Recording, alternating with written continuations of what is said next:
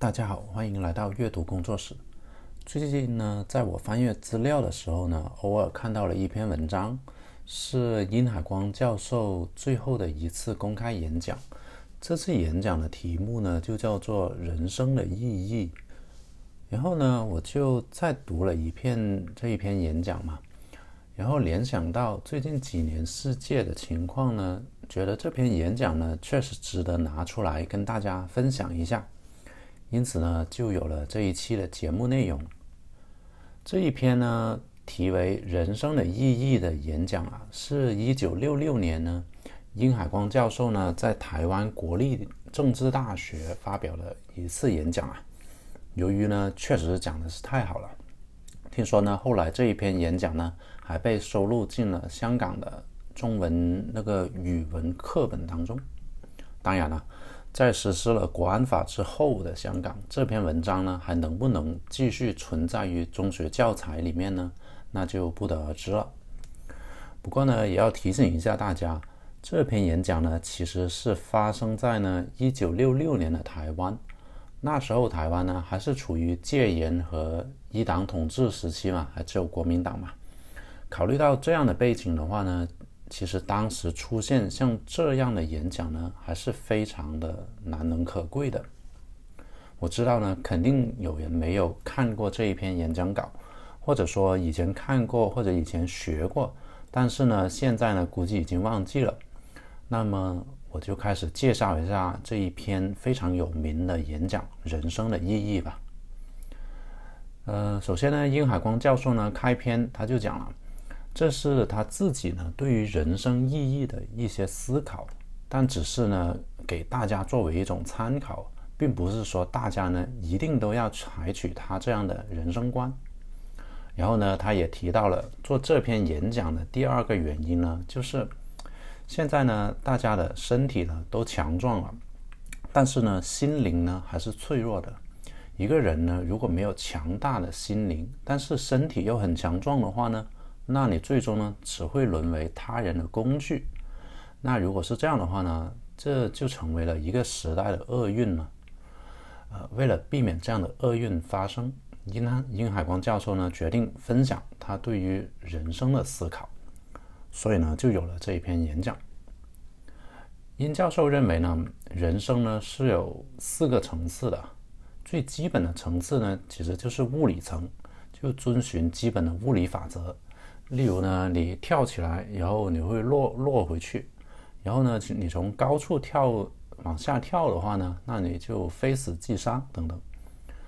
然后这这是第一层，然后第二层呢就是生物逻辑层，意思呢就是说人呢是需要呼吸，需要吃饭喝水，呃，到了某一某一个年龄的时候呢，你会想要去寻求配偶，这些呢就属于生物逻辑层。当然呢，其他的生物呢也也会达到达这一层的，其他的生物呢也会做这些的嘛。人之所以不同呢，因为呢我们在这一层呢再往上多走了一层，就是这一层呢第三层叫做生物文化层。就是说同样是吃东西啊，你跟其他动物相比，人类吃饭呢那是要讲究礼貌的嘛，而且呢我们吃的食物有不同的分支，然后不同的食物呢有不同吃吃的方式嘛。例如你中餐的话呢就会用筷子嘛，然后你吃西餐的话呢会用刀叉，然后要sorry 如果呢你是吃汉堡包啊吃洋快餐的话呢，你会用手拿着吃的嘛，等等等等。这呢这这一层呢就叫做生物文化层。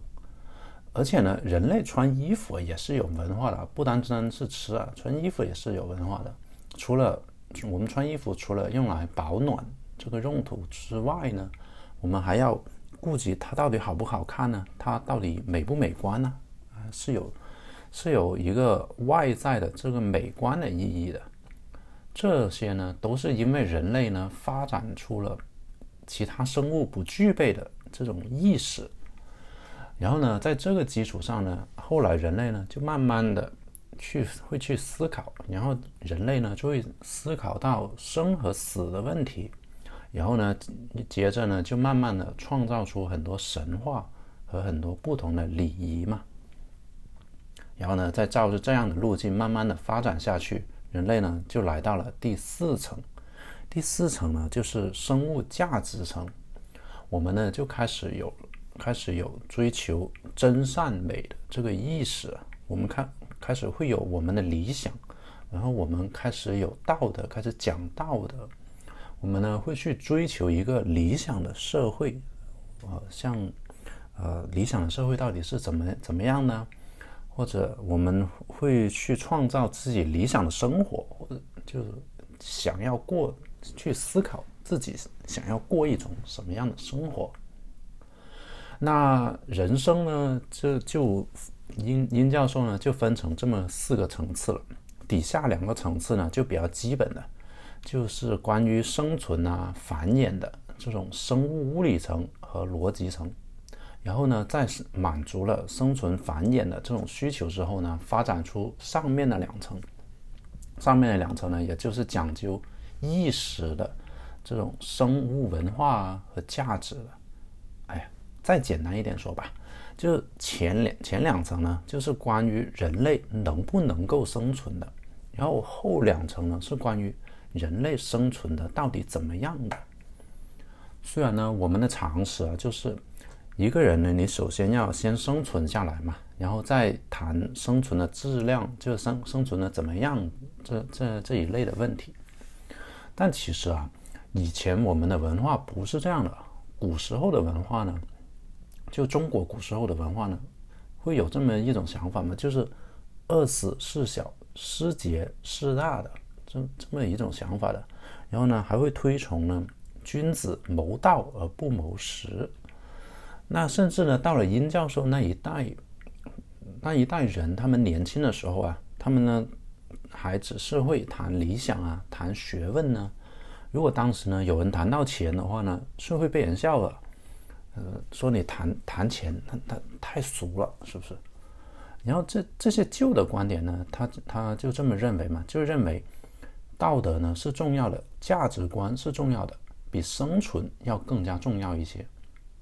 但是这样做的后果呢是怎么样呢？就是就好像在就好像一个空中楼阁一样，你下层不稳的话呢，其实呢你上层呢也是不可能稳固的。古代中国的知识分子呢，他就不屑于谈这些经济啊、经济这一类的东西嘛，他们就有这个弊病。到了现代呢，华人呢就我们的华人呢就开始注重发展经济了，就非常努力的去发展经济。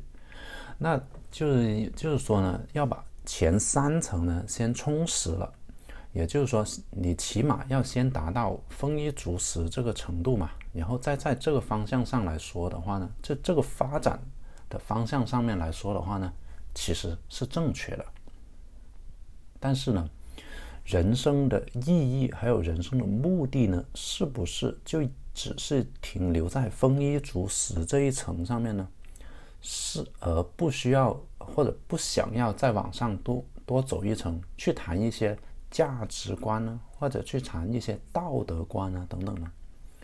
这一个问题呢，对于知识分子来说呢，确实是需要思考的问题啊。你到底是是到了丰衣足食就足够了呢，还是你在丰衣足食的基础上，你还想要去往更高的境界去攀登呢？嗯。尤其呢，其实在遇到一些困难呢，或者个人的际遇比较不顺的时候呢，更加要思考这个问题嘛。因为丰富的精神生活呢，会让我们对于生活本身呢是有所向往的。如果呢，你要一个人的人生要完整、要丰富的话呢，那你必须要到达第四层，去讲一些真善美啊，去讲梦想啊，去讲道德啊。周星驰也说嘛，人没有理想，那跟一条咸鱼有什么区别，是不是？但是啊，如果说有这么一种情况，要你在丰衣足食和道德理想之间，二者只能选一个的话呢，那我们又应该怎么样去选呢？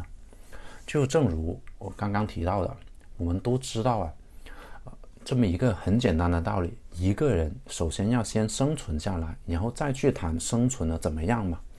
所以呢，一般人呢，在有意无意之间呢，他就会选择了先求得生存，而放弃了道德原则。更有甚者呢，是有的人呢会愿意陷害他人，从而谋求自己的利益的。长此以往呢，就会出现社会的道德江河日下这样的情形了。那么我们是不是应该就选择道德理想而放弃丰衣足食？是不是应该这么选呢？呃，殷教授的建议呢是，而而而这几点建议呢，也是这一篇演讲里面最重要的一部分。殷教授的建议呢，就是第一，就是说，如果我们的生存还没有受到威胁的时候呢，万万不可牺牲道德原则来换取实际的利益，这是第一点。第二点的话呢，如果我们的生活呢还勉强可以过的时候呢，也不可以牺牲他人以获得更好的报酬。就是说，你不能把人家给卖了，然后然后自己获取利益吧。然后第三，即使呢我们生活我们受生活所迫了，我们不得不要放弃一些做人的原则的话呢，我们尽可能要做一些抵抗。道德的领地呢，就放弃的越少越好，而且呢也要等待一时机啊，去收复我们收复我们道德的失地。那有那那这就是殷教授给我们三个建议啊，呃有而且呢，在这个二选一的问题上面呢，其实还会衍生出更多的值得思考的问题的啊。例如呢，如果只是经济贫困，那我们是不是要放弃自己的好恶呢？或者说，如果经济条件不允许，那是不是就不可以保持自己的尊严了呢？其实这些呢，都是值得我们思考的。而人生的意义这篇演讲的结尾呢，他也指出了，社会现实呢肯定是会不断的去考验我们的道德力和理想性的，这就要看我们是否能够经得起考验了。这也就回应了我在开篇的时候所说的，呃，殷教授在开篇时候所说的，人不光需要强壮的身体，还需要一个强大的心灵，就是这个意思。那这篇演讲呢，介绍到这里就介绍完了。我觉得呢，关于如何选择丰衣足食，就是那个二选一，那个那三个建议嘛，到底是选择丰衣足食还是选择道德理想的那三个建议呢？其实呢是非常值得大家在日常生活中参考的。但呢，但是、啊、我同时也觉得啊，如何避免自己陷入到那样的情形下面呢？其实对于我们现代人来说呢，更加重要。因为本来二选其一的话呢，通常就意味着自己肯定要牺牲某些东西的嘛。因此呢，在自己被迫要做出牺牲之前呢，难道最好的方法不就是尽量不进入这种二选一的境况当中吗？这就是需要大家呢，对自己当下的情况啊，做一个沙盘推演，估计一下自己到底未来会遇到什么样的事情，以及呢，怎么做才能避免陷入二选一的情况了。当然了，如果你是一个满足于停留在丰衣足食这一层的人，不愿意再往上走了，并且呢，你也你也有信心一辈子呢都可以保持丰衣足食的话，那以上我所说的就当我什么都没说，因为你应该是用不着的。好了，以上就是这期节目的所有内容，感谢大家收听，我们下期节目再见。